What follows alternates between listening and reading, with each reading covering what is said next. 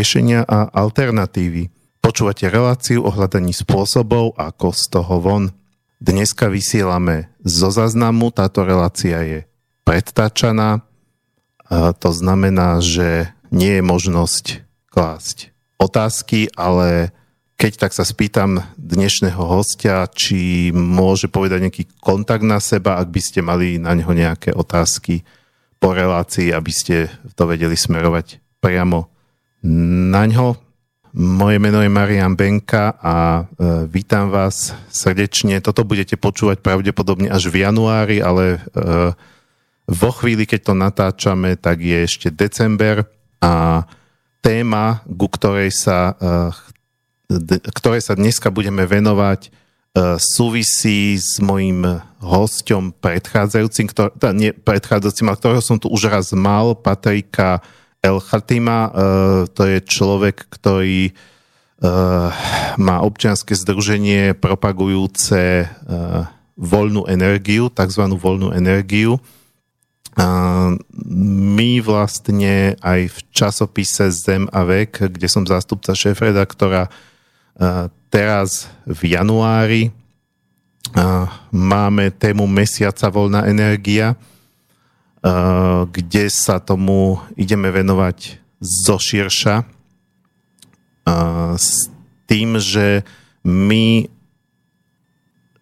chápeme, že je to téma, nad ktorou sú aj určité otázniky, ale treba povedať toľko, že voľná energia to nie je to isté, čo perpetuum mobile.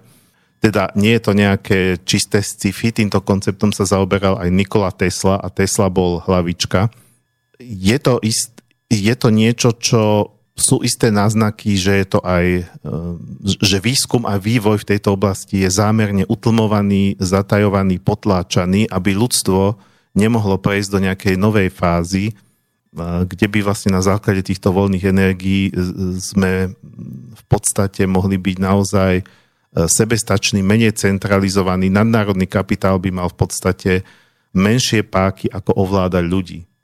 Ja teda nehovorím, že či je to tak na 100%, ale nejaké náznaky existujú. No a dneska sa k tej téme vraciame. Môj dnešný hosť bude na telefóne, je z Košíc, takže ja mu o chvíľočku zavolám.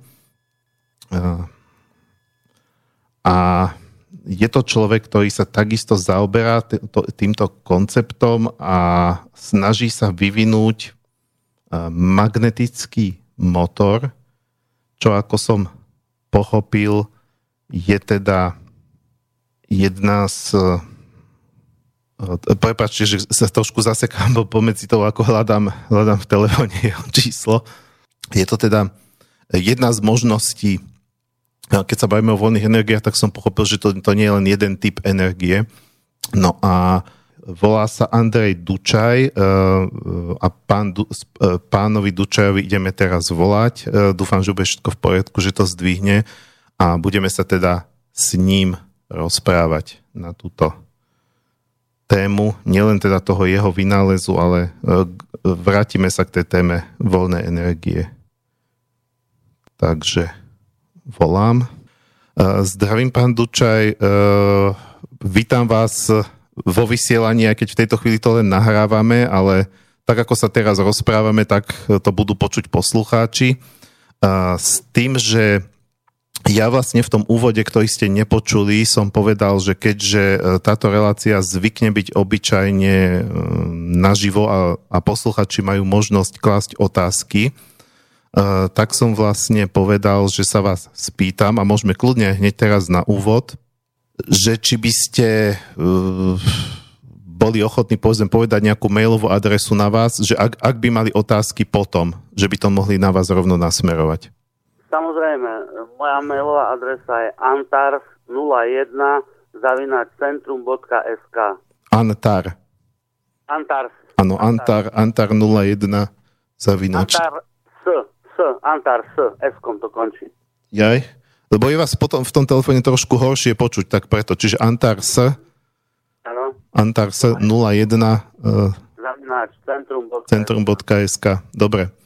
Ja by som teda možno Na úvod niečo k vám, málo čo viem a čo by ste vy mohli prípadne potom dopresniť, pretože keď sa povie vlastne voľné energie, ako túto tému som nazval, že magnetický motor a voľné energie, ako magnetický motor, to je tá niečo, čo vy riešite, tak je tá okolo toho veľa skepticizmu a vy sám vlastne nie ste človek, ktorý by mal v tejto oblasti nejaké odborné vzdelanie, ale viem teda, a viem, že ho nemôžem ani bohužiaľ menovať, čo je také veľmi zvláštne, pretože kľudne mohol byť druhý hosť v tejto relácii dneska, že ste spolupracovali s jedným pánom z akademického prostredia, ktorý odborník je.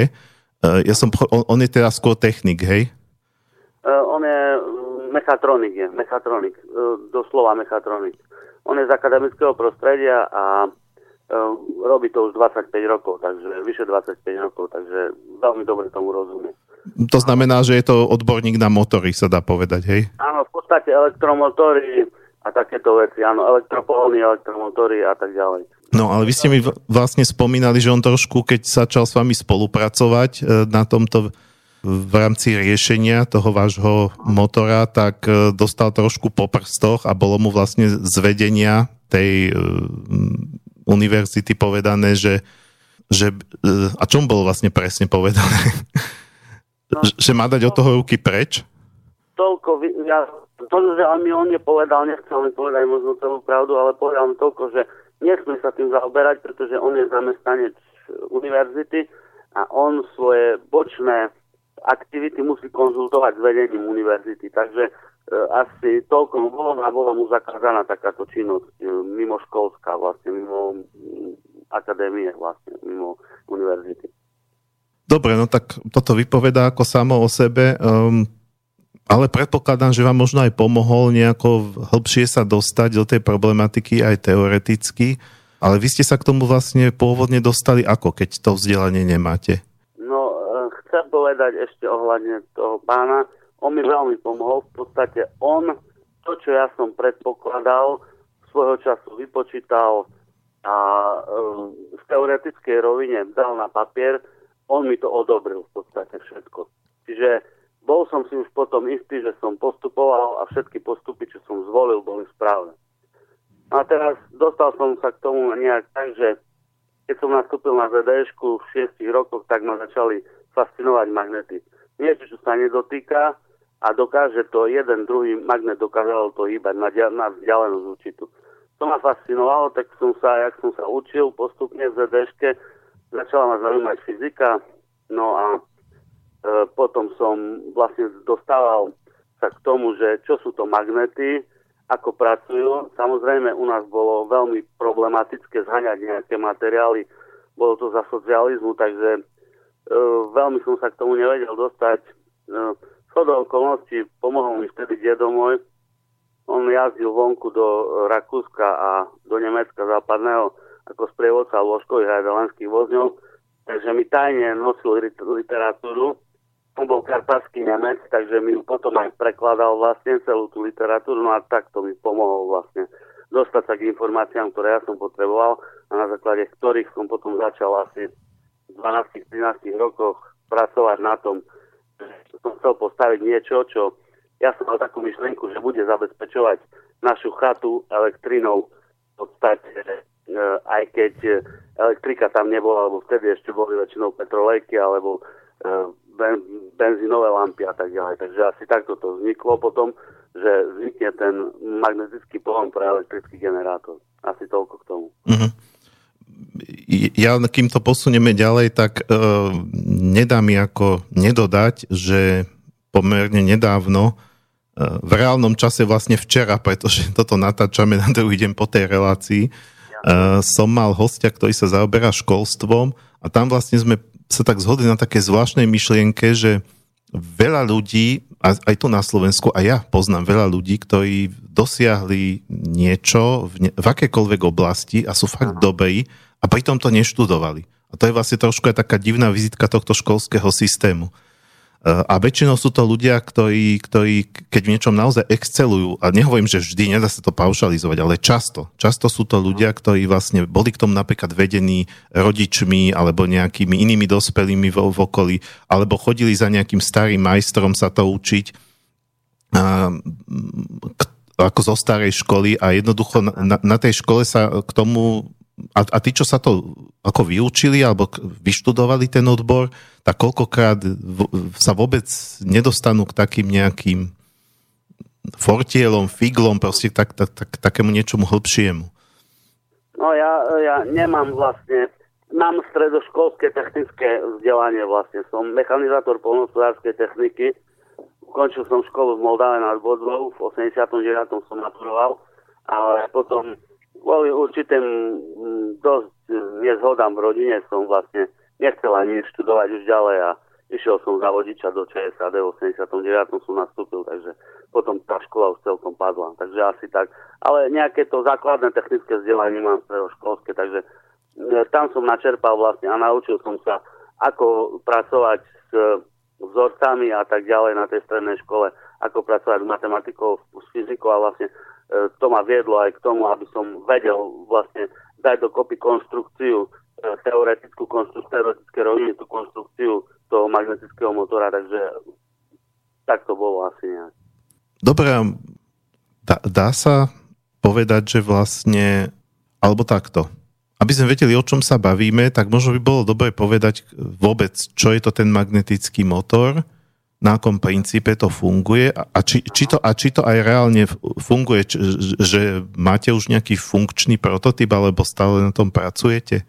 No, jedná sa o to, že peniaze bohužiaľ na prototyp sa doteraz nezohnali.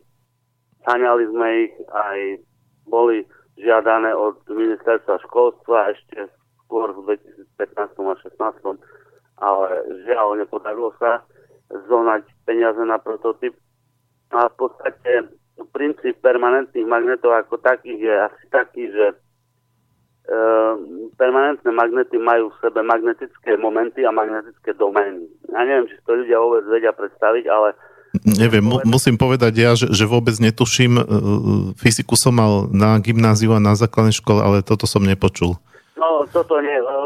To sú také špecifické veci, ktoré sú v metalurgii, sa používajú priamo. Veda, ktorá sa zaoberá kovmi. No a vlastne ich vynašiel ich neodímové magnety jeden Američan v 1977. Ja som sa práve z tej literatúry zo zahraničia toto dozvedel, že v 1977. boli vlastne zliaté dokopy metalurgicky tieto neodímové magnety, mali obrovskú silu oproti klasickým feritovým magnetom.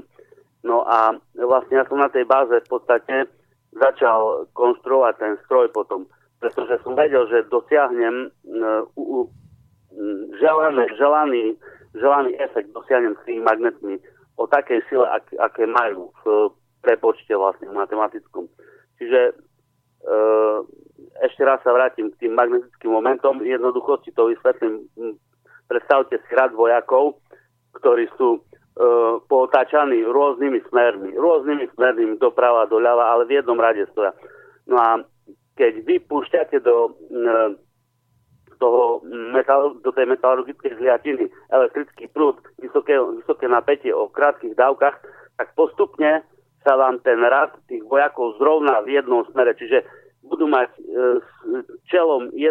jedným smerom čelo a jedným smerom bude zadok toho vojaka. Čiže ten rad sa zoradí a vlastne tým vzniká tá sila toho magnetu.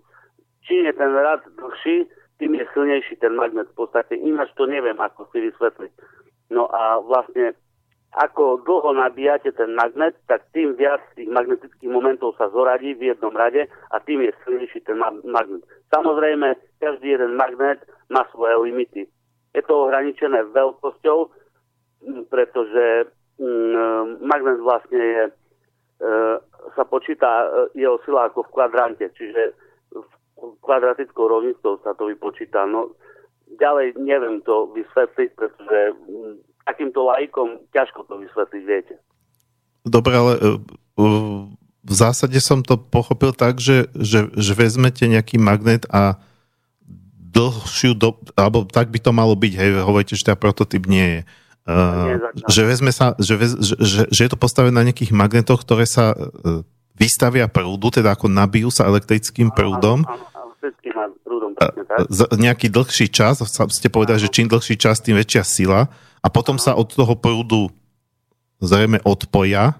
Áno, ostáva tam ten prúd, ale... A potom, čo sa vlastne začne diať, že ten motor by už vlastne nemal potrebovať, ak som pochopil, že on už potom bude čerpať silu len z toho magnetického pola? Tam je tá výhoda tých permanentných magnetov, ostáva vlastne uchovaná tá elektrická energia, zmenená na tú magnetickú vlastne. No a magnety, ako vieme, sa priťahujú a odpudzujú. Čiže ja som využil silu odpudivosti, spôsob toho, že odpudzujú sa magnety a táto sila odpudivá mi dala možnosť správnu konštrukciu trebalo zostaviť a pri správnej konštrukcii dokážete otáčať potom elektrickým generátorom. No a to sa mi podarilo s tou správnou konštrukciou, vsadením tých magnetov do tej konštrukcie a vlastne roztočiť, teoreticky by sa mal roztočiť ten elektrický generátor. Samozrejme na každý výkon elektrického generátora, čo je 3, 5 alebo 10 kW, potrebujeme silnejšie a silnejšie magnety. Čiže asi takto to funguje. No hej, ja na tým chvíľku rozmýšľam, prečo som ticho, lebo pre mňa ako človeka viac humanitne zameraného je to trošku ako... Ale zase, keď mi to dokážete vysvetliť tak, že ja to pochopím, tak predpokladám, že to pochopia aj poslucháči. Aspoň teda tí, ktorí teda nemajú, ja myslím tam tí, ktorí nemajú to fyzikálne vzdelanie. Tá magnetická, čiže dá sa povedať, že tá magnetická sila sa preniesie akoby na tú otáčavú silu toho generátora? Takto, znova opakujem. Dosiahnete to iba v prípade, že skonštruujete správnu konštrukciu, do ktorej vy viete vsadiť tie magnety. Tie magnety musia byť podľa výpočtov presne veľké, musia byť od seba presne vypočítané vzdialenosti, vzdialené a znova hovorím, konštrukciou to len dosiahnete. Uvediem príklad, v roku 1904 bratia Wrightovci postavili prvé lietadlo, čož bolo nepredstaviteľné pre ľudí, že stroj ťažší ako vzduch poletí. Urobili síce len 200-metrový let prvý, avšak bolo to taká prvá lastovička proste, že dá sa to urobiť a trebalo len potom dopočítať výkon motora k ploche krídel, aby tam ten súlad vznikol a lietadlo sa dostalo do vzduchu. Čiže asi nejak takto. A takisto rakety. Len snívali ľudia, že poletia do vesmíru, aj to sa podarilo. Konštrukcia ich doniesla až hore do vesmíru. Zas pomer sily motora a konštrukcia. Takže neviem iné povedať. No hej, ale vlastne povedzme, keď pri tej rakete máte tam nejaké palivo, ktoré vlastne tým, že tam horí, tak vlastne vytvára nejakú energiu, ktorá tú raketu vlastne katapultuje smerom hore. A potom vlastne vyhorí a už je to... No ale to už je potom vlastne na obežnej dráhe, čiže potom teoreticky mi teraz napadlo, že vlastne aj tá družica, ktorá obieha okolo Zeme a vlastne je to vlastne na základe gravitačnej síly, tak vlastne ako keby je to kvázi večný pohon potom tiež. No, ona tam ostáva vysieť už v podstate navždy. Keď sa dostane do určitej výšky, na určitú orbitu nad Zem, tak potom už nespadne dole a dokáže tam krúžiť väčšie. Máme tam kopu vesmírneho odpadu, tam máme hore nad Zemou, takže z tých starých družíc a tak ďalej. Lebo to ma vlastne napadlo, že to je vlastne príklad niečoho, čo keď vlastne máme nejaký stroj, ktorý je v neustálom pohybe a nepotrebuje, aby sme ho, lebo už mu bola udelená tá rýchlosť okolo obežnej dráhy a vlastne nepotrebujeme mu dodávať ďalšie palivo. No ale vlastne ako je to v prípade tohto motora, lebo ako to magnetické pole vie väčšine roztáčať ten generátor? Aby som to vysvetlil. Ja už som to vysvetľoval aj predtým. Nie síce vám, ale vysvetlil som to už ľuďom. A mnohokrát som to znova vysvetľoval. Tam sa jedná o to, že magnetizmus vydrží tých neodímových magnetoch až, tvrdia až 100 rokov. Ja som to vtedy trošku zredukoval, som si to vypočtami nejakými asi na 80 rokov, že by to malo vydržať pri stálom používaní toho magnetu neodímového, teda tých neodímových magnetov. No a jedná sa vlastne o to, že tam ide o slabnutie toho neodímového magnetu v priamej závislosti od starnutia materiálu. Čiže tzv. Únava materiálu je to. Každý jeden materiál, tak ako ľudia, každý jeden materiál starne a vzniká únava materiálu a tým je krehší, nepevnejší a vlastne neplní už tak svoju funkciu, ako má. Po prípade dokonca vieme, že korodujú materiály, hej, takže sa rozpadnú nakoniec. A to isté platí u neodímových magnetov, že v závislosti od výšky veku strácajú svoju silu a tým vlastne prichádzajú o ten magnetizmus. No ale hovorím, až 80 rokov dokážu vydržať, permanentne fungovať pri tomto spôsobe používania. No a ty mi vlastne odpovedáte na jednu z ďalších otázok, ktoré som chcel položiť, no. Že či je to perpetuum mobile, podľa tohto vlastne nie je, pretože vy teda vlastne netvrdíte, že viete zostrojiť perpetuum mobile, lebo to je taký väčší akoby... Ano, ľudí to chytá. Ale ja vám odpoviem na to takto, pán redaktor. V podstate zoberme si, čo je večné. Nič nie je večné. Hviezdy môžu žiť až 6 miliárd rokov, ale aj tie raz zhasnú, ako sa to zoberie. Čiže vlastne tá únava tých materiálov, ktoré poznáme na Zemi, dôjde za 10, 20, 30, 50 rokov.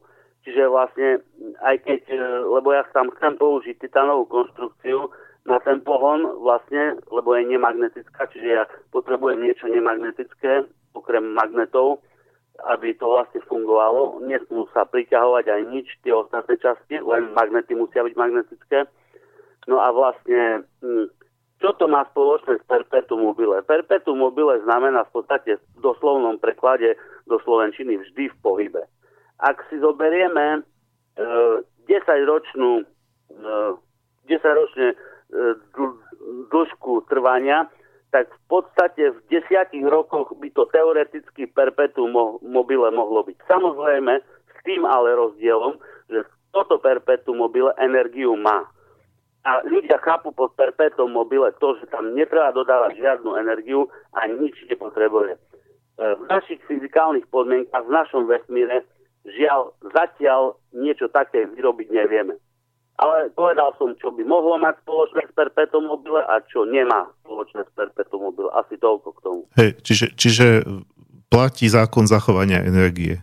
Keď to samozrejme, platí zákon zachovania energie a tento pohon vlastne aj všetky, čo sú, lebo je ich viac na svete, ich už vynašli, vyrobili, lenže žiadny zatiaľ nefunguje, tak v podstate každý jeden magnetický pohon funguje na princípe zákona zachovania energie. No to by bolo na strašne dlhé vysvetľovanie, ale v podstate je to tak, pretože vy umiestnite do sústavy vlastne magnety, priamo do sústavy fyzikálnej, čiže vy nepotrebujete energiu dodávať znútra. Vy máte priamo vo fyzikálnej sústave už energiu a tá pracuje sama, čiže to je výhodou tých magnetických motorov pohonov. Čiže vlastne vytvoríte nejaký energetický zdroj, tak ako ste hovorili treba o tom slnku, aj keď teda asi slnko je iný príklad, tam to nie je samozrejme magnetická energia, ktorý sa tam vlastne nejako uchováva a veľmi, veľmi pomaličky sa míňa. Áno, presne tak. Je to tak, áno. No a keď ste hovorili, že už niekde vo svete boli zostrojené a nefungujú, to ako prečo? Lebo toto znie potom tak, ako keby, keď ste to takto povedali, tak to znie, no tak potom je to asi hlúposť, keď to nikde na svete nefunguje. No viete, ono sú tam rôzne obmedzenia tých magnetov. Napríklad neznesú veľmi vysokú teplotu. Čiže v prvotných dobách bolo to okolo 150 až 180 stupňov, čo tie neodímové magnety znesli. Dnes sú už vyvinuté neodímové magnety, zdokonalili ich a vydržia teplotu až 270 až 300 stupňov. Čiže aj v tomto sa posunula veda. No a vlastne ale je to tak, že pokiaľ ich umiestnite do nejakej nádoby alebo do nejakej, ja neviem, skrine a budete tam neustále zvyšovať teplotu, tak tie magnety prestanú byť magnetické. Magnetizmus sa stratí. No a to je napríklad prípad, nechcem teraz robiť reklamu jedného pohonu, Perendevov motor sa to volá, Perendevov pohon. A tam ako náhle sa ohrial ten zložisk, ten pohon, tak magnety stratili svoju silu, no a prestal pracovať. Čiže fungovalo to ale iba chvíľu, hej? Áno, iba chvíľu to fungovalo. Takisto zas s teplom boli u jedného ďalšieho amerického pohonu. Teraz, viete, prepáčte, nemám to všetko v hlave, ako sa volali tie pohony, ale u jedného amerického modelu takisto od ložisk sa nahriala konštrukcia, zvyšila sa vysokoteplota a zas nepracovalo, to stratili tie magnety, magnetickosť. Takže zás na tom to skončilo. Čiže sa dá povedať, že koncept teoreticky je správny, ale chce to nejaké ďalšie investície, nejaký ďalší vývoj, aby sa to dostalo do použiteľnej podoby? No, u mňa je to vlastne len otázka peňazí, aby sa postavil prototyp. Mne viac nič k tomu nechýba. Ja tam nemám zakryté časti, nemám tam nič, čo by mohlo prehrievať ten pohon, pretože hlavný hriadeľ je uložený vertikálne, čo znamená z hora nadol alebo z dola nahor je hlavný hriadeľ uložený a je uložený v magnetických ložiskách. Ja som na tom dlho špekuloval svojho času a vtedy ešte nikto ani nesníval o takom niečom ako magnetické ložiska. Mne už to vtedy zapalovalo, že ináč sa to nebude dať poriešiť. Aj toto vlastne tým pánom z tých akademických kruhov mi bolo odobrené nakoniec. Aj on o tom pochyboval, ale nakoniec sme sa dopracovali k tomu. On si overil určité fakty zo svojho prostredia, z tej mechatroniky a potom nakoniec aj to mi odobril. Čiže vlastne mne nechýba nič iné, len peniaze a postaviť ten magnetický pohon a preukázať ľuďom, že teda funguje to v realite a že dá sa na tomto princípe stavať a vlastne takto sa zbaviť postupne ropy, plynu a tak ďalej. Fosílnych palív. Hej. No, k tomu... čom by to mohlo viesť, sa môžeme dostať neskôr. Ja by som teraz zaradil prvú pesničku, tak mi to zhruba vychádza. Čiže sme sa dohodli, že vlastne ten hovor teraz ukončíme a po pesničke vám opäť zavolám.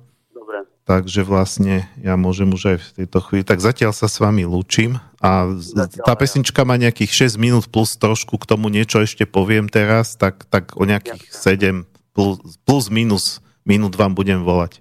V poriadku, ja budem čakať, jasne, samozrejme. Tak zatiaľ. A teda prvá skladba, ktorú si dáme, sú také dlhšie, tak preto budú tento raz len 3, nie 4 ako tradične. A prvá bude od kapely Synkopy. Vlastne všetky 3 budú od kapiel, ktoré istým spôsobom podobne ako Pink Floyd svojimi albummi rozprávali príbehy. Takže toto je česká skupina Synkopy, ktorá fungovala teda v 60. rokoch, 70. aj 80. A táto skladba sa volá Hul v slunečných hodinách z albumu Sluneční hodiny. A trošku mi to možno aj evokovalo tohto pána vynálezcu ako niekoho, kto nájde človeka, ktorý našiel svoj údel, svoje poslanie. Pretože ja osobne verím, že keď sa niekto k takémuto niečomu dostane, tak to nie je náhoda. Je to taká alegória alebo podobenstvo o životnom poslaní. Takže si túto skladbu pustíme a potom budeme pokračovať.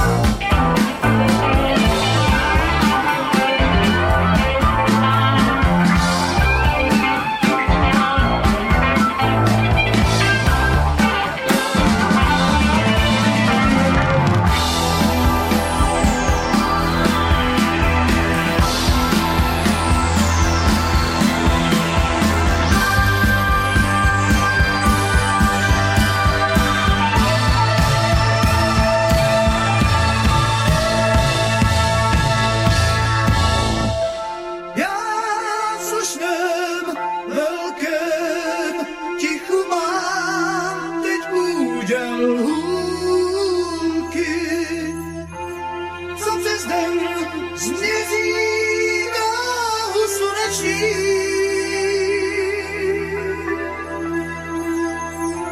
Jsem věčnou nehybností stvořen pro potulky.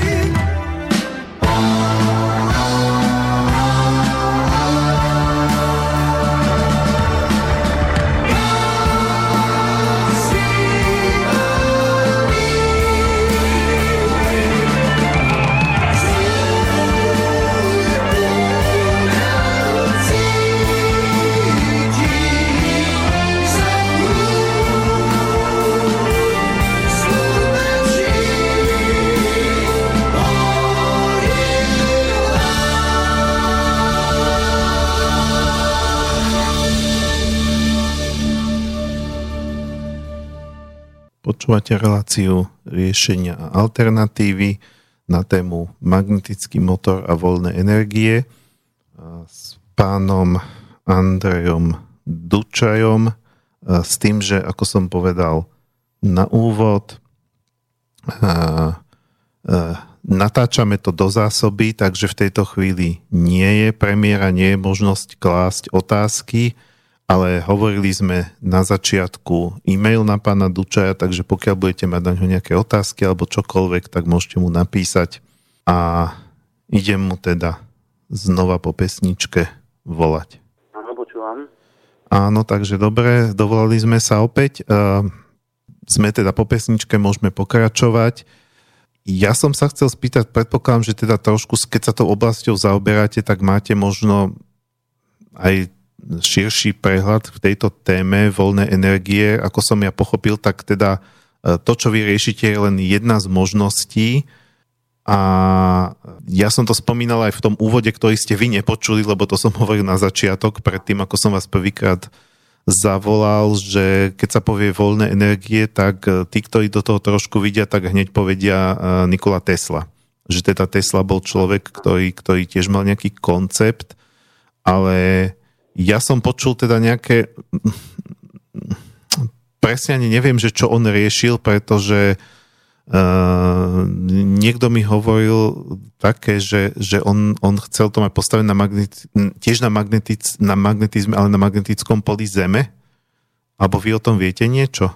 No áno, on riešil aj magnetosféru zemskú a odtiaľ chcel ťažiť vlastne energiu z vrchu. Nemám tieto jeho dokumenty vlastne preštudované, lebo som sa k tým nikdy nedostal vlastne.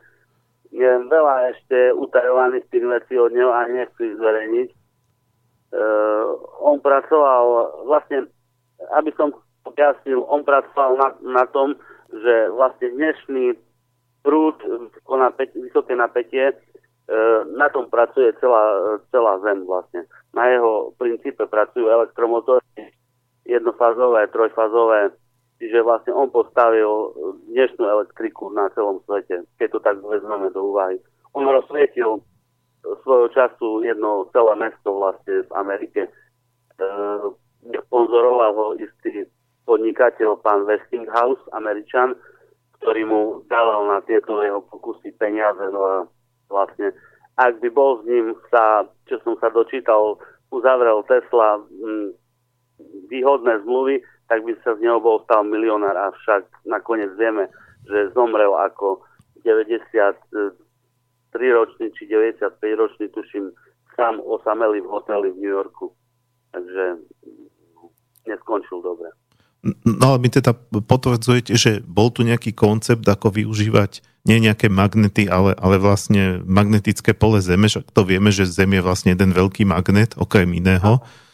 Nebolo by to, taká laická otázka, nebolo by to šikovnejšie, ako riešiť nejaké tie vaše magnety?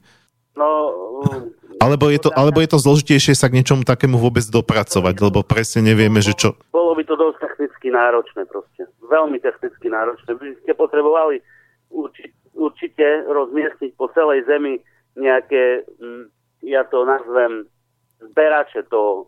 A to po celej Zemi museli byť tie zberače vlastne nejaké veže, lebo on postavil sám jednu väžu, obrovskú, no a tam robil tie svoje pokusy na tej väži. Tú väžu potom zbúrali, No a vlastne nikto nevie, ako nikto ďalej nevie, čo ďalej s ňou chcel ešte prevádzkovať. Takže sme sa to nikdy nedozvedeli už vlastne. On proste chcel rozmiestniť po celej Zemi určité prijímače, ako môžem nazvať, ktoré by čerpali z tej magnetosféry z vyšších okruhov Zeme tú energiu. No bohužiaľ sa k tomu nedopracovali. Uh-huh. A keď sa teda bavíme o týchto voľných energiách, tak sú ešte aj nejaké iné koncepty, okrem tohto, čo sme spomínali? Pokiaľ vy teda viete, alebo to veľmi nesledujete, zameriavate sa len na ten váš. No ako som hovoril, ja to tak sledujem, ale len tak zbežne, pretože v podstate každý jeden ten magnetický pol a každý jeden ten vynálezca, čo je, tak má svoju víziu, nejakú svoju predstavu toho svojho pohonu. Ako som spomenul tie dve, jeden v tej Amerike a jeden ten Perendevov magnetický pohon, tie prestali po čase fungovať a vlastne stali sa nepoužiteľnými vlastne. Takže a veľa tých motorov, ale pokiaľ viem, nebolo vymyslených. Myslím, že ich 5 alebo 6 dokopy takých, čo skutočne aj chvíľu fungovali, ale potom prestali ísť kvôli určitým problémom technickým. Ja som pri svojom vlastne vychádzal aj z konceptov tých magnetických motorov a snažil som sa čo najviac tých chýb eliminovať a práve preto je môj ten pohon postavený tak, ako je. Ja netvrdím samozrejme, že bude absolútne bezchybný, preto treba postaviť prototyp, aby technici hovoria, sa dali na prototype, keď nejaké muchy budú, vychytať tie muchy. Asi toľko k tomu viem povedať. No a kde ste sa vlastne všade snažili tie peniaze na to zohnať? No, a s akými reakciami ste sa stretli? Od sponzorov na jednej internetovej platforme som dokonca ponúkol spoluprácu ľuďom z celého Slovenska, či nemali by záujem vyzbierať. Ja som udal takú dosť smiešnú sumu 1 euro a s tým prišli, že vlastne je to podvod. No nedočkal som sa ničoho iného, len kritiky a vlastne akéhosi hanobenia a urážok. No viete, že som zlodej a tak ďalej a proste ľudia tomu neveria. Nevedia o tom nič, nezaoberajú sa tým, neštudujú to, nemajú o tom šajnu ani páru a preto sa k tomu stávajú. No ja som sa stretol s takou konšpiračnou teóriou, ale sme v rádiu, ktoré ako mainstream označuje za konšpiračné, tak to nemôžeme povedať, že sú aj zámerne do obehu púšťané, povedzme, vyložene fyzikálne, nezmyselné riešenia, že nájdú sa aj na YouTube videá a tak ďalej, ktoré sa dajú vlastne veľmi ľahko spochybniť, pretože naozaj je to postavené na vode a vôbec to nemá ako s fyzikou nič spoločné. A potom vlastne, keď sa toto zhovadí, tak ľudia nerozmýšľajú nad tým, že môže byť aj niečo, čo by reálne mohlo fungovať. Áno, samozrejme, ale toto je určitý princíp, poviem, ako tie vlastne, ja to poviem rovno, tie koncerny gigantické, ropné spoločnosti a plynárenské spoločnosti, ako dokážu manipulovať, zaplatia nejaké takéto video, potom sa príde na to, že to bol vlastne vymysel a vlastne ďalej sa pokračuje v ťažbe ropy a plynu tých fosílnych palív, aby oni vedeli predávať tie svoje zdroje a vedeli na tom bohatnúť. A vlastne bohatnú jednotlivci a nie ľudia, a ľudia sú vlastne len chudobní stále ďalej a ďalej. Ako bohatnú len jednotlivci. Čiže na tom je celá tá logika ich postavená. Pochybniť tie voľné energie a vlastne nedovoliť, aby sa presadili.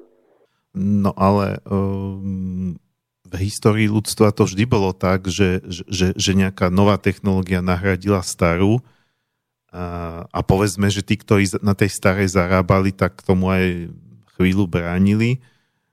Ale napokon kapitál, keď nad tým tak rozmýšľam, tak vlastne kapitálu ide o to, aby zarobil, alebo tým držiteľom kapitálu a nemohli by chcieť aspoň niektorý z nich investovať práve do tohto? No, to sú ľudia, ktorí... Áno, počúvam. Hej, lebo máme tu napríklad toho Elona Muska, ktorý je dneska ako vo verejnosti vnímaný ako taká ikona inovácií a technologického pokroku. Ja neviem teoreticky, že keď ja neviem, ako ste na tom s angličtinou, ale možno, že keby ste si niekoho našli, že aj jeho osloviť. Ja vám to poviem takto otvorene.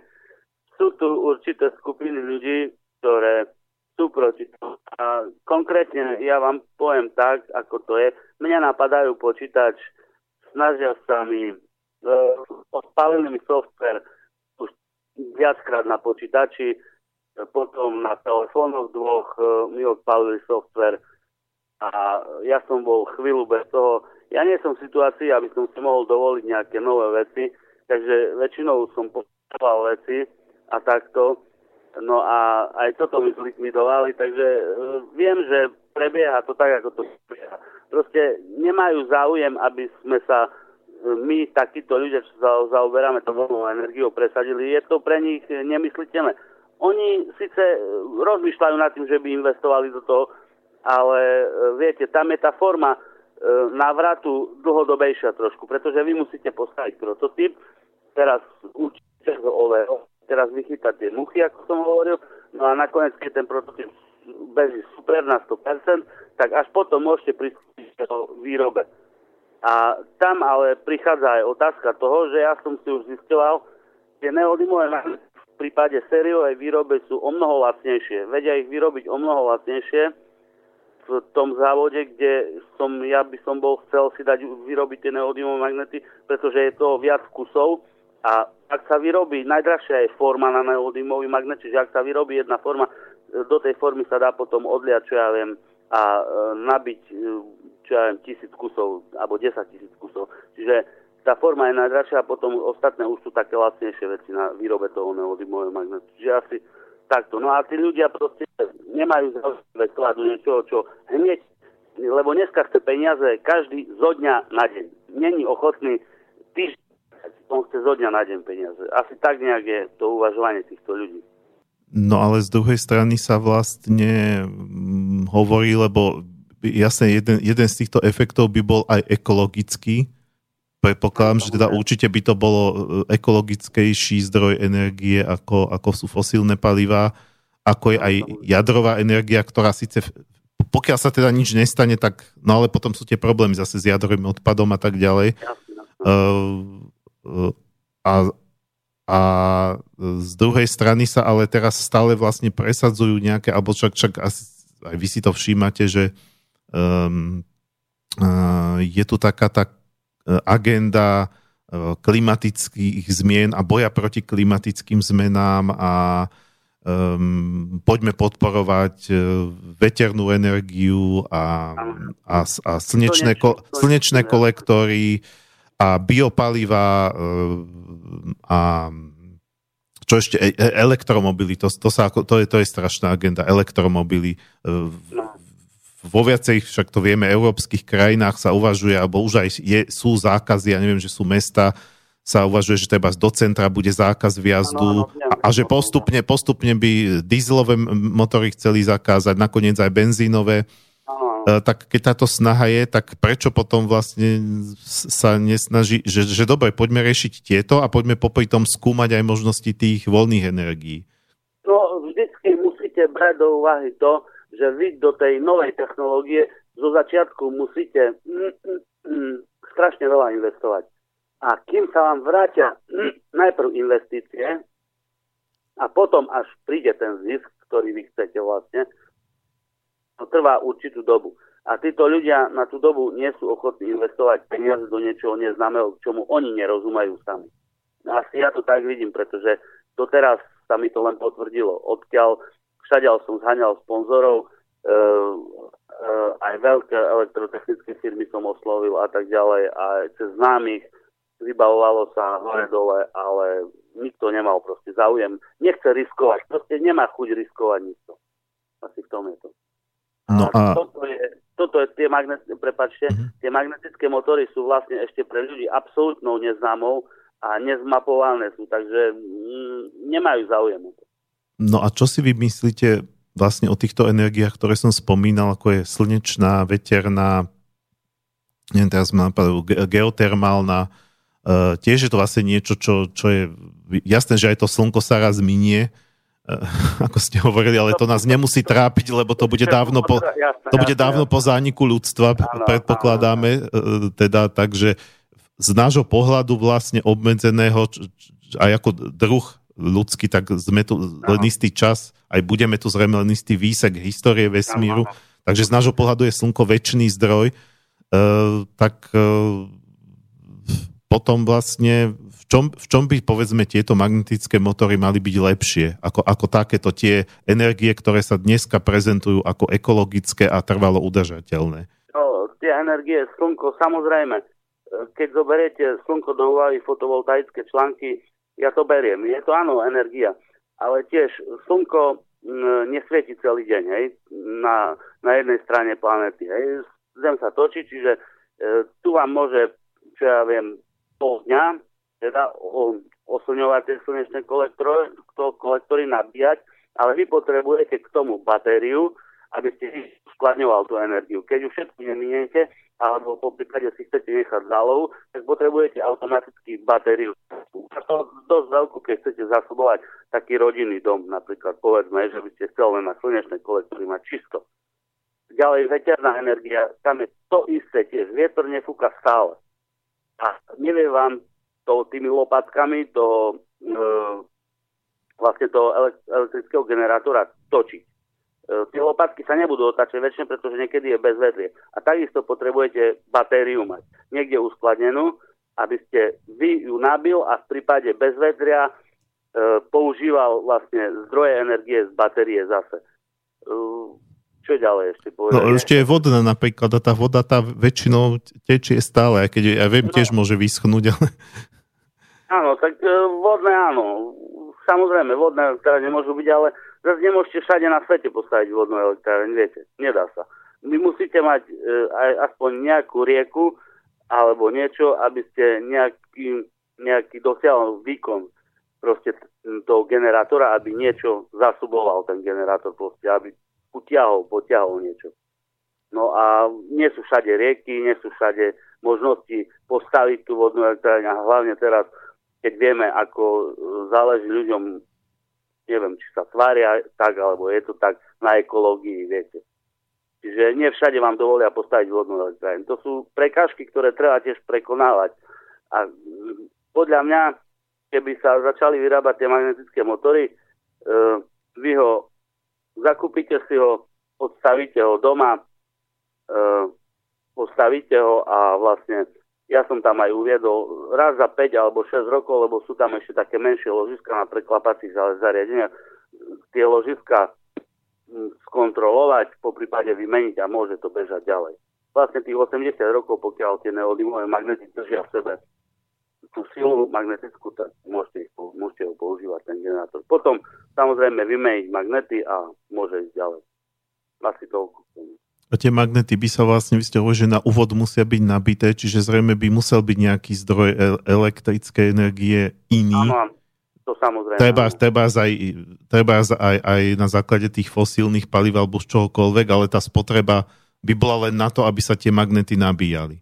Čiže asi oveľa menšia. A tá hlavná spotreba by bola vlastne v rámci týchto generátorov...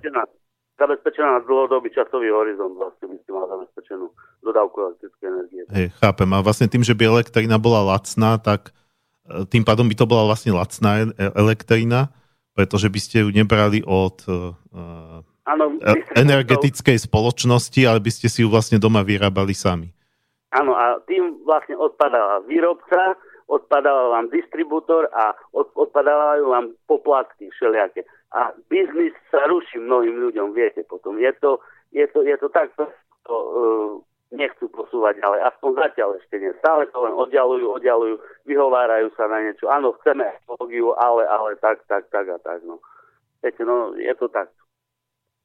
Ako hovorím, tam veľa vecí treba zvážiť, čo je výhodných, čo je pre a čo je proti. A veľa by bolo pre ten magnetický motor. A ja mám aj známych elektrotechnických inžinierov. Ja som s nimi diskutoval aj na túto tému, že vlastne v podstate, keby sa prepojili tie generátory moje vlastne do sériovo paralelne, tak vlastne viac kusov sériovo paralelne by sa prepojilo, že mohlo by to zásobovať aj jednu takú, to len na začiatok sme tak uvažovali, jednu takú menšiu dedinu, ľudne, čo ja viem, o 20, 30, 50 domoch. To sú len také úvahy do začiatku, čo by sa mohlo z toho vytvoriť proste časom. Malá elektráreň hneď pri dedine a zostavená z tých generátorov viacerých a vlastne mala by samostatné napájania celá dedina, čiže asi toľko. A dalo by sa to používať univerzálne? To znamená, že viete si predstaviť, že by taký generátor, ja neviem, poháňal vozidlo, že by poháňal lokomotívu, že by poháňal loď, že by poháňal továreň? Akože, že by to boli možno rôzne veľkosti, ale ako šlo by to? Takto. Tam ísť len do určitých veľkostí a do určitého výkonu, samozrejme. Čiže preto som vám aj teraz spomínal to sériovo paralelné prepojenie tých generátorov viacerých. Sme dosiahli vyšší výkon. No a ja som rozmýšľal, poviem, nie v minulosti, to bolo už v terajšej dobe, keď som sa tým znova začal po roku zaoberať.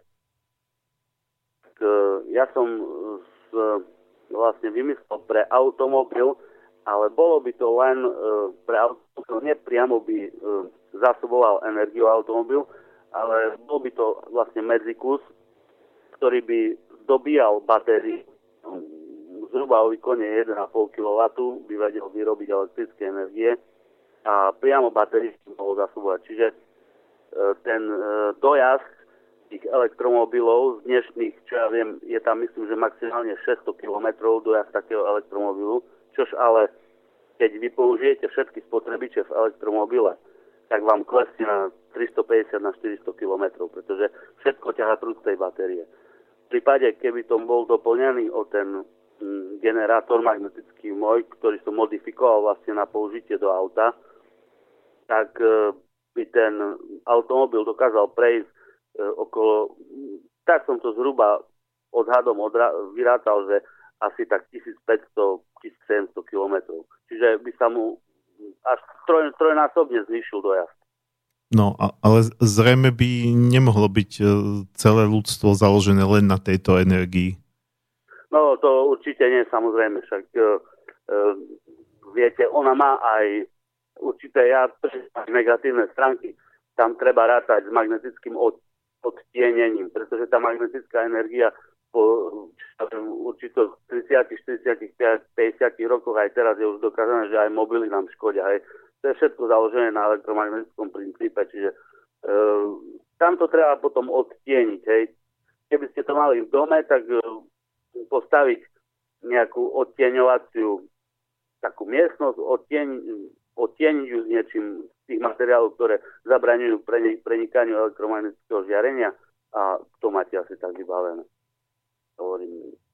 Sú tam aj samozrejme negatívne stránky nejaké. No ale to sa dá dosť jednoducho vyriešiť, takže a nie je to taká záťaž na tú ekológiu, jak teraz kladú ľudia na tú ekológiu v terajšej dobe. Myslíte, že tie elektromobily, keby boli na tomto založené, tak by nepotrebovali povedzme ten typ batérií, ktoré používajú dneska, lebo ako s tým som sa tiež stretol, že treba jedna z takých ekologických hrozieb elektromobilov sú chemikálie v tých batériách. Viete, ja vám odpoviem na to takto. Vždycky vývoj a veda ide dopredu, postupuje. Čiže ja verím tomu, že za takých 5, 7, 10 rokov budú o mnoho dokonalejšie tie batérie a nebudú obsahovať toľko až tých chemikálií, ktoré teraz potrebujú. Budú nahradené určite niečím iným. Samozrejme, pracuje sa aj na iných typoch pohonov, ako je vodíkový pohon, kde odpad len čistá voda z toho auta. A toto je možnosť, že zatiaľ tie auta sú veľmi drahé, pretože tá složia získavania čistého vodíku ako paliva do týchto aut je dosť drahá. Stojí veľa peňazí, čiže neboli by zatiaľ ešte, teda nie sú zatiaľ ešte rentabilné tieto automobily.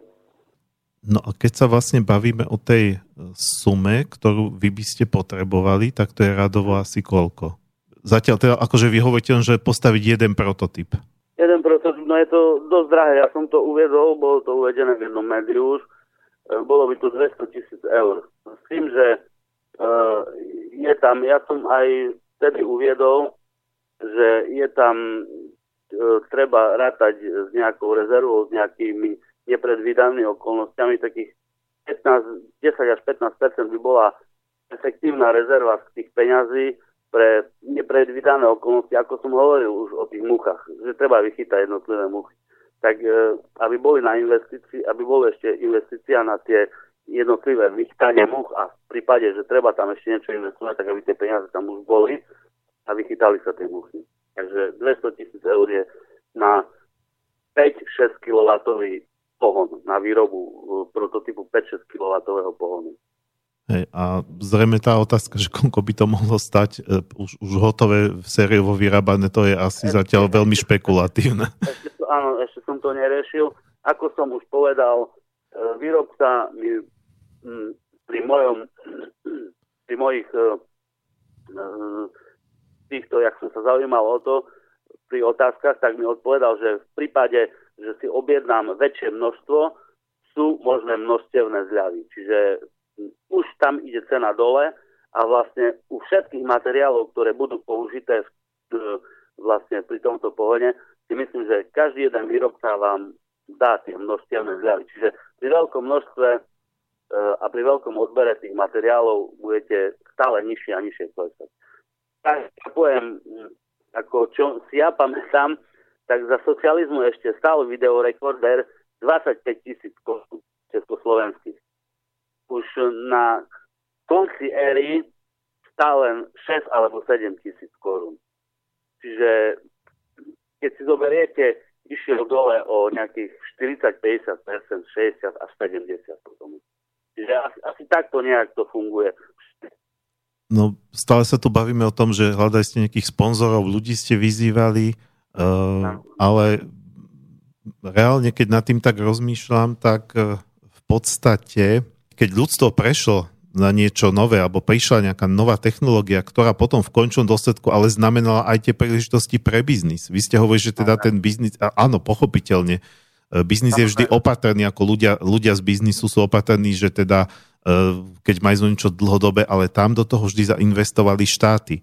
Veď vieme, že aj celý internet, celá táto IT revolúcia komunikačná, to Američania ako Spojené štáty ako štát investovali do výskumu počítačových sietí, pretože samozrejme, že bolo jasné, že žiadna komerčná firma takéto veľké peniaze, ktoré boli treba na začiatku, aby sa to vôbec vyvinulo, otestovalo, aby to začalo vôbec sa šíriť, tak žiadna komerčná firma na to peniaze nedá. Ale štát to vlastne tam dal, takisto Číňania dneska idú veľmi dopredu v rôznych technológiách, tým, že vlastne štát do toho investuje ako do základného výskumu. No a tu sa dostávam potom ale k inej otázke, alebo čo si vy o tomto myslíte, že dobre, ste povedali, že dobre podnikatelia, korporácie, tie tam nevidia nejaký okamžitý zisk, ale prečo toto nerobia štáty? Teraz sa tu nebavíme možno o Slovensku, ale o týchto veľmociach. Pozrite sa, skúšal som aj jeden pokus som mal aj do zahraničia, spolužiak zo strednej školy, pracuje v Nemecku, s ním som bol v kontakte cez internet, no a ja som mu poslal tie materiály, všetky, aby oslovil tam v Nemecku, skúsil nejakých ľudí, sa mi ozval naposledy asi vyše roka, je to už, že bohužiaľ zatiaľ nikto nereflektoval na to. Tak tam sa jedno o to, podľa mňa, ja si myslím, že štát ako taký investuje pre seba, keď investuje tie prostriedky a nie pre niekoho iného, pre jednotlivca, pre súkromnú osobu. A väčšina vynálezov, alebo veľká väčšina technológií, ktoré boli vymyslené, chcem povedať tým, že nezazlievam to štátom, ale väčšine to bolo vyrobené pre vojenské účely. Na začiatku celkom. Pretože štáty vždy chceli buď útočiť, alebo byť obrany schopné. Čiže väčšina technológií a technických noviniek sa vyvinula vo vojenskom priemysle. To je môj názor a to sú utajované skutočnosti a tam vás nikto nepustí. Takisto ani Američania vás tam nepustia. Myslím, že aj oni ten komunikačný systém práve preto vyvinuli a vymysleli aj počítačovi, aby vedeli armádu rýchlo zmobilizovať, dať dokopy a prepojiť. Čiže asi na tento systém to pracovalo. No samozrejme, potom sa to už rozšírilo aj do civilného sektoru, takže toľko viem k tomu zároveň povedať. No ale teoreticky vlastne viem, že aj ten internet bol vyvinutý práve, alebo jeden z dôvodov, prečo vlastne bol vyvinutý internet, lebo boli počítačové siete aj pred internetom, ale boli centralizované. A toto vlastne sa vymyslelo ako decentralizovaná počítačová sieť pre prípad, že by nepriateľ, v tom čase teda nepriateľ bol Sovietský zväz, áno, jasne, že keby napadol americké územie a nejako by bombardovali alebo zasiahli nejaký centrálny počítačový bod, tak vlastne by celá komunikácia, ktorú tá armáda potrebuje, dneska moderná armáda, bola vlastne narušená, tak vlastne preto vlastne to bolo do toho investované, že spraví nejaký decentralizovaný systém komunikácie, aby to nešlo len tak ľahko zničiť. No a toto, keď nad tým rozmýšľam, v podstate by to bol decentralizovaný systém zásobovania energiou.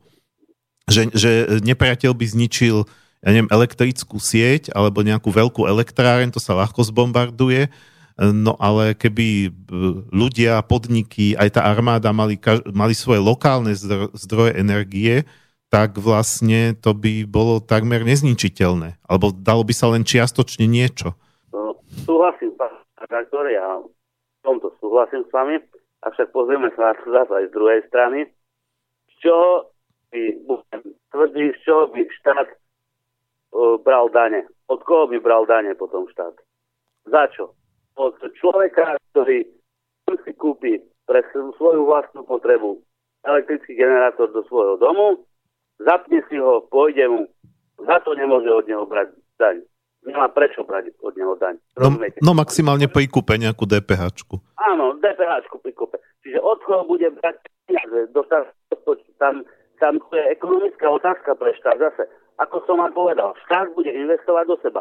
Ak by takýto typom samozrejme štát vymyslel, alebo štátni zamestnanci ho dali dokopy, získali patent, štát by získal patent. To je iná vec, ale bohužiaľ tak ako sa to potvrdilo v mnohých prípadoch. Tesla vyvinul elektriku, hej, bol tá súkromná osoba. Spomeniem Jamesa Watta, ktorý vymyslel prvý párny stroj, hej, tam všetko išlo o komercializáciu. Čiže nemal štát nad tým toto, len proste nemal moc nad tým, no ale tí ľudia proste mali nejak šťastie, dostali sa ku sponzorovi a potom to vlastne sa podarilo. No, štát nebude vám dotovať také veci, ktoré nepatria.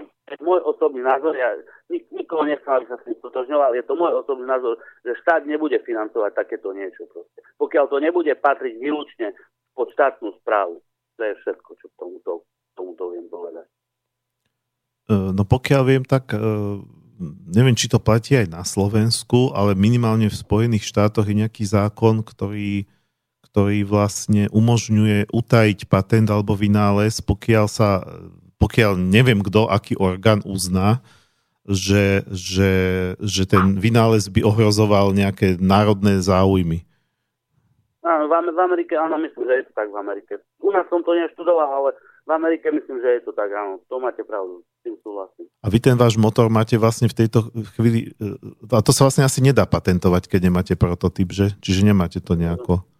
No, mne bolo z patentového úradu vyslovne daný príkaz na to, aby som predvedol prototyp. Ináč si to nemôžem dať patentovať. Čo je podľa mňa nezmyselno, ale bohužiaľ také sú zákony, tak som sa musel podriadiť. Nemám vydaný patent, ale v podstate zatiaľ nikto s takým niečím nevyšiel na trh ani s podobnou alternatívou.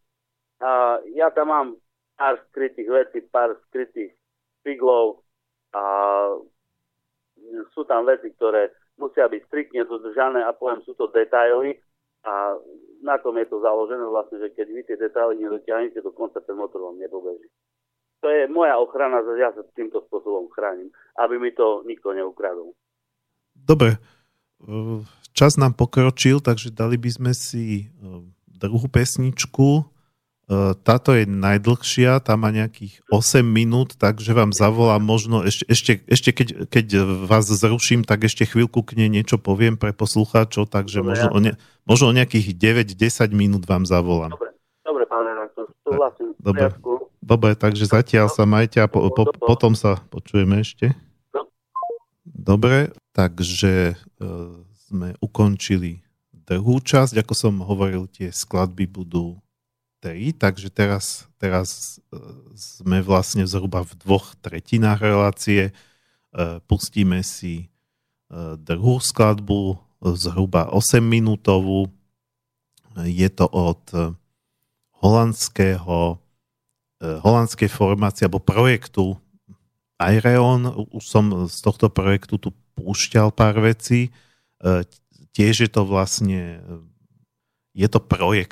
projekt, v ktorom sa zúčastňujú mnohí interpreti, mnohí hudobníci, mnohí speváci. Takže nie je to skupina. Ayreon sa nedá ako hovoriť o tom ako o skupine, ale ako o hudobnom projekte.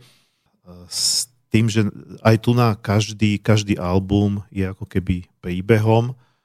A táto skladba, ktorú si pustíme, sa volá Liquid Eternity alebo Tekutá večnosť.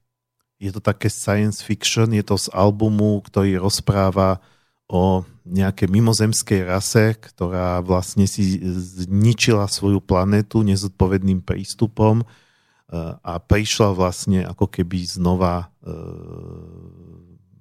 v nejakých energetických telách osídliť Zem. No nejdem tu celý ten príbeh rozprávať, ale keďže tu máme takú v podstate sci-fi tému, bavíme sa tu o niečom, čo by mohlo byť, čo existuje len v teórii, v nejakých zárodkoch a ponúka, je to zatiaľ len v nejakej možnosti, niečo, čo by mohlo ovplyvniť budúcnosť ľudstva, tak takéto niečo science fiction sa mi tu hodilo.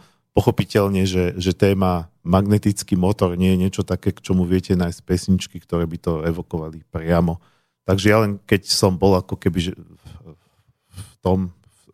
tak som myslel na tú tému, tak nejako jedna z piesní alebo skladeb, ktorá mi k tomu tak prišla. Dobre, takže pustíme si Ayreon, skladbu Liquid Eternity a po nej sa ocitneme v záverečnej časti relácie.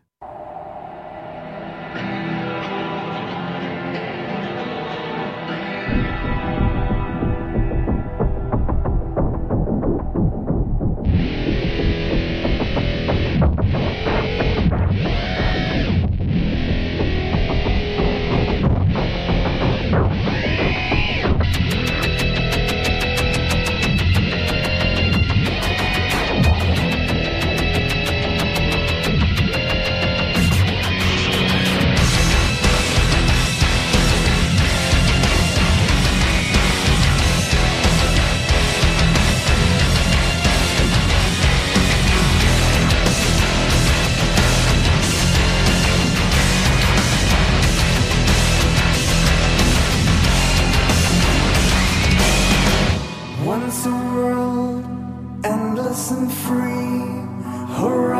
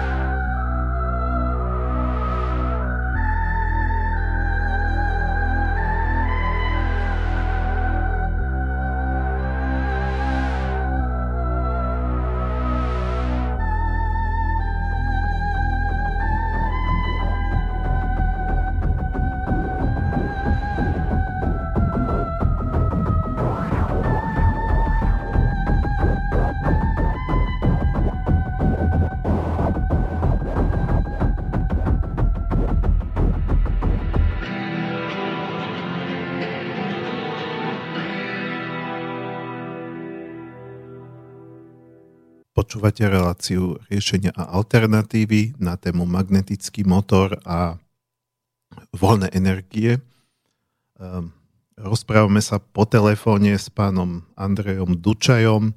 Je to relácia nahrávaná do zásoby.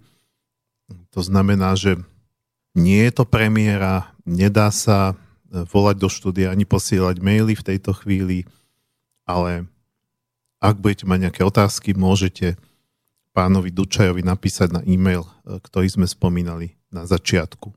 Takže sme späť, sme v záverečnej časti a ja idem posledný krát pánovi Dučajovi zavolať. Áno, počúvam. Dobre, takže vyšlo to aj na tretíkrát. Sme teda v záverečnej časti. Taká vec mi napadla medzi tým, keď sa tu bavíme o niečom, čo funguje v teórii v rámci nejakých matematických modelov, je tu nejaká možnosť, alebo dá sa počítať aj s tou alternatívou, že keby bol prototyp, keby sa to proste odskúšalo v praxi, že by sa prišlo na to, že je to z nejakého dôvodu nerealizovateľné alebo nepraktické alebo niečo, čo by sa treba ekonomicky nevyplatilo, že či stále nie je v hre niečo takéto, že nakoniec by sa mohlo potvrdiť, že dobre, akože myšlienka bola fajn, ale je to len nejaká slepá ulička. Viete, ja som to svojho času v podstate celé som sa tým začal reálne zaoberať asi v 12 rokoch, 18 som to mal tú teoretickú konštrukciu postavenú aj s určitými prepočtami. No a vlastne mal som v podstate celý život na to, aby som skladoval. Pracoval som ako vodič z povolania a v rôznych ešte iných odvetviach som pracoval. Tak ja som mal tú mechaniku možnosť sledovať u všelijakých strojov. Od sústruhov po automobilové motory, cez elektromotory a vždycky som sledoval, ako čo pracuje. Sa nie na to z hľadiska pozeral, ako to je výkonné, alebo čo, ale akým spôsobom to pracuje, aký práce má ten ktorý stroj. A vždy som si všímal, čo s čím súvisí, ako čo s čím spolupracuje, ktorá súčasť akým systémom to je. No a snažil som sa potom to porovnávať s tým svojím pohľadom, ktorý som už vlastne mal, teoreticky skonštruovaný, tak vždycky som dostal k tomu názor, že som postupoval správne. Čiže nakoniec v roku 2013 ten tam z akademického prostredia potvrdil, že postupoval som správne. Samozrejme, a jemu to trvalo určitú dobu, trvalo to vyše rok, kým všetko on si dal do kopy, preveril si tie veci, ten pán, a nakoniec mi to všetko odobril. Čiže ja si myslím, že tam by nemala byť žiadna chyba technická. Ako som povedal, môžu tam byť nejaké muchy, také drobné nedostatky, ktoré v prípade toho, že bude postavený prototyp, sa budú dať odstrániť. Dotiahnuť nejaké detaily do perfekcionalistického stavu do 100%, aby to bez problémov zachvalo. A ten pán mechatronik, teda akademik, on tomu hneď od začiatku dôveroval, alebo museli ste ho nejako aj... Ako ste sa k tomu vlastne vôbec dostali? To bola dlhá cesta, to bolo... Ako ja som sa k nemu dostal zhodou okolností cez jedného svojho známeho. Je to bývalý docent na ekonomickej fakulte v Bratislave, učil, no a on ma dostal medzi ľudí na vysokú školu tu na do Košic, na akadémiu jednu. No a vlastne tam som vlastne s tým pánom, s tým mechatronikom nadviazal kontakt, no a predostrel som mu celý ten projekt. Ako tam bola absolútna nedôvera. On mi vysvetľoval princípy, zákon zachovania energie, prvú termodynamickú vetu a tak ďalej. A ja som mu to postupne všetko vyvracal. No ale že vás vôbec počúva, lebo mohol povedať, že toto sú nezmysly, ja sa s vami ani baviť nebudem. On je naklonený, potom, asi po 3 rokoch mi povedal, že on je naklonený takýmto veciam, rád vidí, že niečo nové sa vyvíja a niečo nové sa zostrojí a proste nové princípy prichádzajú do sveta. On bol naklonený tomu, ale samozrejme on postupoval zo svojho vedeckého hľadiska, čiže on najprv si všetko overil, prepočítal a nakoniec, hovorím, trvalo to asi 1,5 roka, kým teda bol spokojný s tým, že jak si to pooveroval a čo všetko ten stroj obsahuje, môj tempo, no a vlastne odobril to a súhlasil s tým, no a nakoniec spolupracujeme. Vlastne ja som si v kontakte stále, ale bohužiaľ on má ako verejne zakázané vystupovať aj hocikde od tej svojej vysokej školy. No ale teraz ako odhliadnúc od neho, hovorili ste, že tá všeobecne nedôvera, jednak nedôvera vo verejnosti, ktorá o tom veľa nevie, jednak nedôvera v tej odbornej akademickej obci.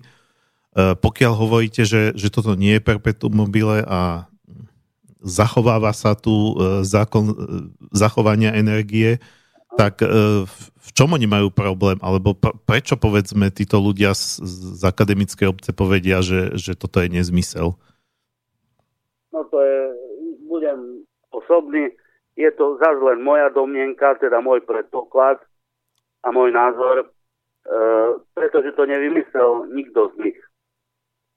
A tam zohráva určitú úlohu aj závisť. Budem otvorený, pretože ja nemám čo skrývať. Ja som sa s tým babral 6 rokov svojho času a musel som si naštudovať určité materiály a vy potrebujete pri niečom takom, aby som to zdôraznil, fantáziu. Musíte sa samozrejme držať fyziky elementárnej a matematiky, ale pokiaľ nemáte fantáziu, čo s čím skombinovať, akú kombináciu použiť, akým spôsobom to skombinovať, vy nedospejete k žiadnemu úspechu. Takže, jak Tesla svojho času vedel, čo má robiť v tej elektrike, ako postaviť ten silnoprúd, ako skonštruovať motor trojfázový a tak ďalej, tak ja som mal viziu ohľade toho magnetického motora, vedel som, čo s čím bude teraz skombinovať, ako urobiť konštrukciu, ako do toho vsadiť tie magnety a ako čo najviac zvýšiť vlastne výkon toho motora, aby to sa požadovaný výkon vlastne. Tá vízia prišla len tak? No nie, to boli roky štúdia týchto materiálov, pán redaktor. To, od malička, jak som povedal, od 6 rokov ma zaujímali... Viete, lebo akože to človek už potom pripomína, že ako sa hovorí, aj keď tá historka je vraj vymyslená, že keď Newtonovi padlo jablko na hlavu, alebo proste, že možno, že v histórii vedy a objavov, že boli také okamihy, keď proste akože vyloženie, že náhodou niekto, niekoho osvietilo. Nie, mne sa zdá, viete, ja mám ten dojem, a to je zase len môj dojem, to nebudem teraz hovoriť o každom, že môže byť taký. Proste ja mám ten dojem, že ľudia sa s niečím narodia, s niečím, čo im dané už dopredu, keď sa narodia, je im to dané. A s tým sa budú zaoberať vlastne celý život. Ja neviem, mama bola lekárka a bavilo ju to až do poslednej chvíle. No neviem vám povedať, ako... Ja som s tým proste prišiel, že mňa to v 6 rokoch tie magnety chytili, zaujali ma, najprv ma fascinovali, lebo bol som dieťa, najprv ma fascinovali a potom tá fascinácia prešla do celkového záujmu a permanentného záujmu o tie magnety. Zoznámiť sa s nimi, čo vlastne spôsobuje to, že dokážu posúvať jeden druhý na vzdialenosť, že sa ani nemusia dotýkať, že sa odpudzujú a z druhou stranou, keď ich obráte, tak sa pritiahnú, spoja sa. To ma fascinovalo najprv a potom ma to zaujímalo, už keď som získal určité vedomosti, ak na základnej škole, potom aj na strednej škole, no a s tým je to asi spojené. Proste musíte mať záujem, pokiaľ človek nemá o niečo záujem, môže vyštudovať za inžiniera, môže vyštudovať za lekára, a bude svoju prácu odvádzať tak, že len aby bolo, podaj by dalo, Boh dal, alebo nemám rád to slovo, pretože nech sa na mňa nikto nehnevá, ale na Boha neverím. Ja verím niečo iné, napríklad vo fyziku a tak ďalej. Takže asi toľko vám len k tomu povedať. No ale tu sa možno dostávame k tomu, že aj ten Tesla bol Slován a aj tu na Slovensku máme, keď vás takto počúvam, tak hneď mi napadlo, neviem, možno poznáte, možno nie pána Šlínskeho, ktorý vymyslel ten systém Agrokruh. No, to je mechanizmus na obrábanie polí, ale no, nejdem to tu celé popisovať. Pointa je v tom, že máme tu ľudí, ktorí prišli s nejakým technickým riešením, kde sa vlastne použili nejaké už známe prvky, ale úplne nečakaným spôsobom. A myslím si, že my to tu na Slovensku máme, že máme tu veľa takýchto ľudí, ktorí vlastne vedia sa pozrieť na vec z nejakého nečakaného iného, nového uhla pohľadu. To máte pravdu, si myslím. No, ale teda, aby sme sa ešte dostali trošku ďalej, máme možno nejakých 12 minút ešte rozprávania, aby sme potom aj stihli slovo na záver a tú záverečnú pesničku, tak zhruba 12 minút máme ešte a to sa ešte dá veľa za to povedať, ale chcel by som, aby sme to tak už nejako smerovali teda k nejakému záveru. Bavíme sa tu teda o niečom, čo o nejakej možnosti, o niečom, čo by mohlo byť. Predpokladám, že museli ste o tom viackrát rozmýšľať, alebo si to nejako predstavovať. Vieme, ako zmenili náš svet napríklad informačné technológie, ako zmenila náš svet priemyselná revolúcia, vynález párneho stroja a tak ďalej. A tie voľné energie, podľa všetkého je to niečo, čo by mohlo tiež byť zásadným prelomom. Máte vy nejakú predstavu alebo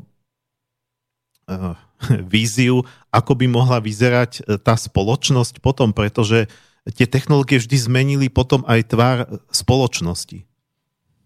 No to áno, to máte pravdu. Ja si myslím, že v prvom rade ľudia by boli slobodnejší. Jednoznačne by boli slobodnejší. Viete, ste závislí na niečom, povedzme na energii, teraz bavíme sa konkrétne o energiách, tak na energii. Ste závislí na plyne. Vypadne vám plyn, vy nemáte dodávku plynu týždeň, no týždeň teraz čo robiť, tak sa snažíte kompenzovať to nejakými elektrickými varičmi a tak. To isté, čo ja viem, odíde vám auto, hej, tak vy sa snažíte potom iným autom to kompenzovať, alebo musíte si objednať taxík, alebo takto, hej. No a, alebo odíde vám elektrina, vypnú vám elektrinu. No čo môžete, mrznete. A hovorím, sloboda je v tom, že ľudia raz, keď majú takýto ekologický generátor, čo ja viem, zase to zvediem na ten svoj motor, tak proste je aj to, že má elektromobil, celú domácnosť vie zasúvať elektrickým prúdom, má elektromobil, vie si nabiť aj ten elektromobil doma a nemusí čakať. Vieme, že čakacia doba na nabitie auta je nejakých 3-6 hodín, niekedy až 8, kým sa dobije ten elektromobil. Čiže aj to netrvá krátko. Zdokonalujú sa tie systémy, stále sú vyššie, rýchlejšie, takže ja verím, že za 5-10 rokov aj tá elektromobilita, keď dosiahne nejakú úroveň, tak to auto sa za hodinu nabije, podľa mňa. Budú nejaké rýchlo nabíjačky, ak už teraz existujú pre mobily, je to zrýchlené nabíjanie a tak ďalej. Takže bude sa to určite zase, keď sa tento smer uchytí, tak sa bude zdokonalovať a vývoj pôjde dopredu. A bude to stále lepšie a lepšie z roka na rok. Čiže svet sa určite zmení. A hovorím, ľudia budú slobodnejší. Nebudú musieť toľko platiť za energie, nebudú musieť zaoberať sa výpadkami prúdu, výpadkami plynu. Môžu mať, zoberme už také absurdné možnosti, máte doma vykopanú studňu, hodíte do nej čerpadlo elektrické, zapnete si ho sám a máte aj prísun pitnej vody. Čiže aj toto by odstránilo ten nedodávky pitnej vody a že praskne potrubie alebo a tak ďalej. Čiže je tu množstvo variant, ktoré povedú k zlepšeniu tohto celého sveta, podľa mňa celej planety našej. No ak sa to podarí presadiť, pretože práve ten veľkokapitál momentálne smeruje k tomu, že ľudia by pomaly platili, nie že za... No, to sa tak hovorí, že keby sa dal vzduch spoplatniť, tak aj za vzduch budeme už platiť. Áno, ja viem, poznám to, samozrejme, je to tak. Pretože ja to poviem zastvrdo a otvorene, štát nemá odkiaľ už brať a čerpať financie. A zás len budú zdierať obyčajných ľudí a od nich ťahať dane. A tú ekonomiku aj tak nezefektívňa, pretože ju nezefektívňa už, kde sa nedá ťahať, kde už máte, ja to poviem tak sedliacky, keď raz obrežete kosť od mesa a není už na niečo rezať, už neobrežete nič ďalšie. Už je tam len tá kosť a z tej kosti už nedostanete viac mesa. Čiže tých ľudí už viac peňazí nevyžmykajú potom. Čiže to sa nedá takto ďalej. A vieme, že sa zrýchľuje inflácia a tak ďalej, takže neviem, kde chcú dospieť tieto vlády, z čoho budú za 20, za 30 rokov sa vyplácať dôchodky, keď už dnes pomaly nemáme na vyplácanie dôchodkov. Takže to sú všetko témy, ktoré v podstate vzdialene, ale súvisia so sebou. Všetko to súvisí, všetko je to ekonomika. No, ono napokon, my používame výraz, alebo preklad do slovenčiny, že voľné energie, akože voľne dostupné, ale ako to slovo free znamená aj slobodný v angličtine. Áno, ja viem. Takže a ja som tu mal svojho času aj ako hostia pána, ja neviem, či Tellinger alebo Tellinger sa vyslovuje, to je pán z Južnej Afriky, ktorý rieši také, má víziu takého komunitného usporiadania spoločnosti, že každé mesto by bolo viac menej akoby jedna komunita, ktorá by si viac menej vedela sa samospravovať, aj teda proste niečo ako keby návrat k mestským štátom, ale on presne hovorí, že prvý predpoklad, aby toto mohlo fungovať niekedy v budúcnosti, je aby to mesto malo svoj vlastný energetický zdroj. Aby nebolo odkázané na dovážanie energie zvonka. To je prvoradé. Pokiaľ nemáte energiu, neurobíte nič. A všetko vám skolabuje, celý systém vám skolabuje, pokiaľ vy nemáte energiu. To vedia, myslím, aj dosť nevzdelaní ľudia. Obyčajný človek vie, že pokiaľ nebudú mať elektriku, neuvarí si, môže si založiť oheň do krbu alebo ohnisko, dať uvariť vodu, ale normálne nebude vedieť žiť. Pokiaľ nebude energia, nebude normálne vedieť žiť. Máte pravdu. Tak sú aj také komunity rôzne, väčšinou také, ja neviem, že pár desiatok ľudí, ktorí ako všakých ekologicky, ja neviem, ako ezotericky niekedy aj založených mladých ľudí, ktorí si postavia niekde hlinené domy a pece a potom kúria vlastne drevom, alebo teda zdroj energie je drevo, len to asi celé ľudstvo by na toto prejsť nemohlo dneska. Okay. Viete, zničíme si lesy, čo budeme dýchať? Ja sa vás opýtam teraz, pán redaktor, čo budeme dýchať, ak si vykácame všetky lesy? Kácajú dažďové pralesy v Latinskej Amerike, ničia, hovorí sa im pľúca, zeme, ničia to. Čo budeme dýchať? Jak povedal Stephen Hawking, za 50 rokov sa uvaríme vo vlastnej šťave. Uvaríme sa, pretože teplota na zemi stupne neuveriteľne, pokiaľ pôjdeme ďalej cestou fosílnych palív. Neviem, myslím, že niečo nad 60 stupňov sa začínajú zrážať bielkoviny v ľudskom tele. Myslím, že je to 62 stupňov, tuším. Tak keď sa nám podarí dosiahnuť vstupnú teplotu, automaticky vyhynieme. Ako rasa vyhynieme a s nami všetky živé organizmy na tejto planete. Samozrejme, keď chceme postupovať týmto spôsobom, ja som za. Prečo? Nie. Keď si nevieme uvedomiť dopredu, čo môže nastať. On to povedal Stephen Hawking otvorene, ešte keď žil.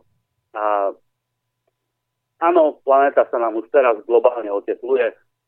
Ja si pamätám čas, keď som mal 10 rokov, zimy boli také tuhé, že až leta mali maximálne, to bolo niekedy v 82. 3. roku, mali maximálne 27-28 stupňov. Dnes v tejto časti Zeme máme teploty 37-39 stupňov. Čiže keď to porovnáme, tak o nejakých 10-12 stupňov nám vstup v týchto našich pásmach teplota. Čiže je to neumerné. A zvyšuje sa to a zvyšuje a je to stále rýchlejšie. No, to je samozrejme na inú debatu. Jasné. Ešte ako klimatické zmeny. Hej, no blížime sa k záveru. Možno ešte nejaké 2-3 minútky máme.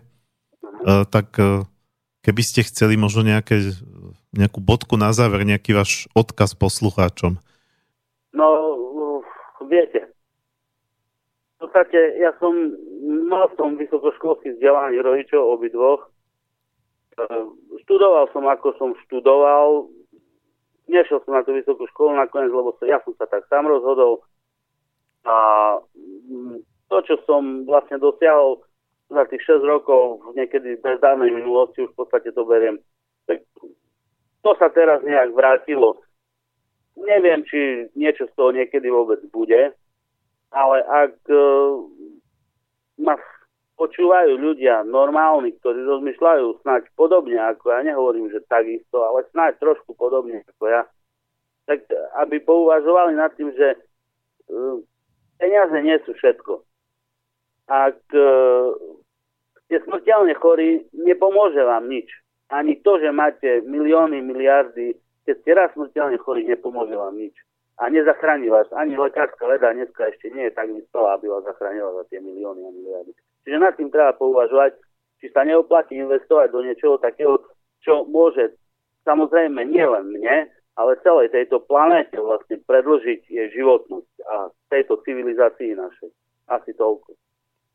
Dobre, ja vám teda ďakujem za to, že ste súhlasili s účasťou na relácii a pre túto chvíľu sa s vami lúčim a ešte budeme v kontakte potom.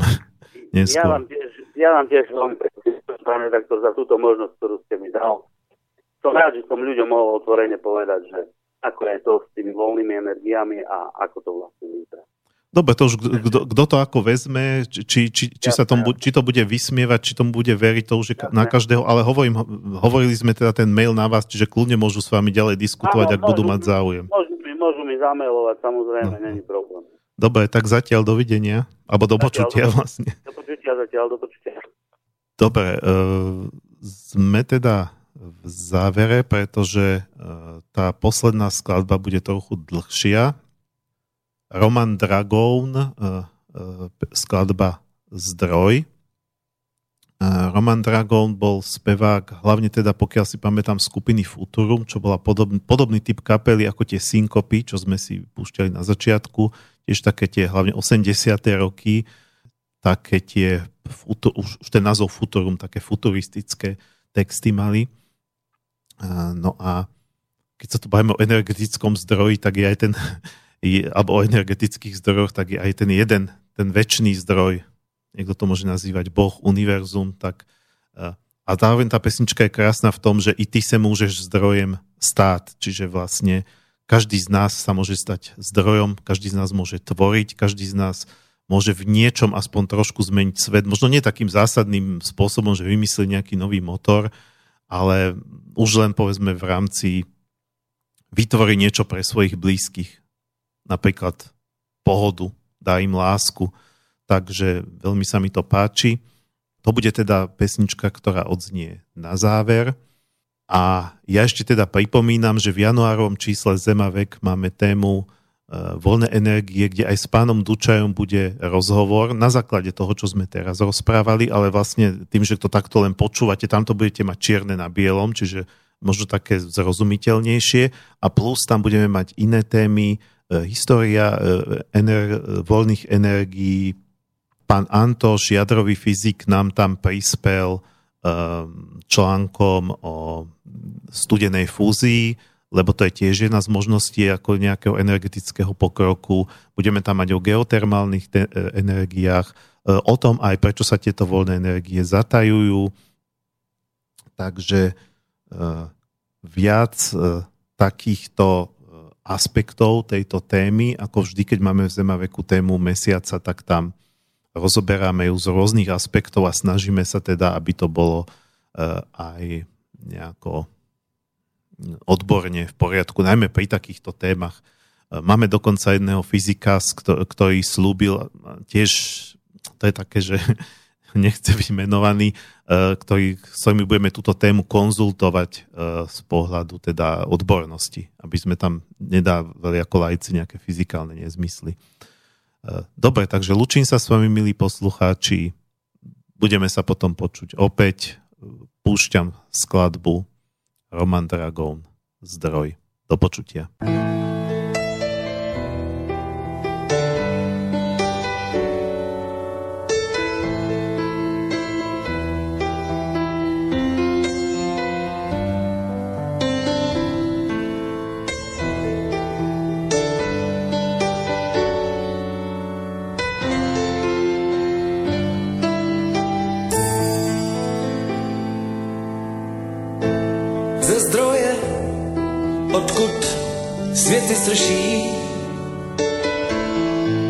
A do věčnosti rotují varhany bouří.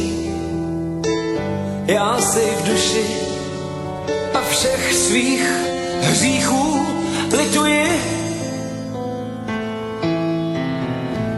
Ze zdroje, odkud život září,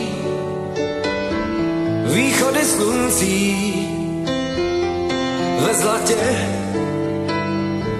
čiň vše s láskou, ať se ti daří a tvoje dílo pozná tě.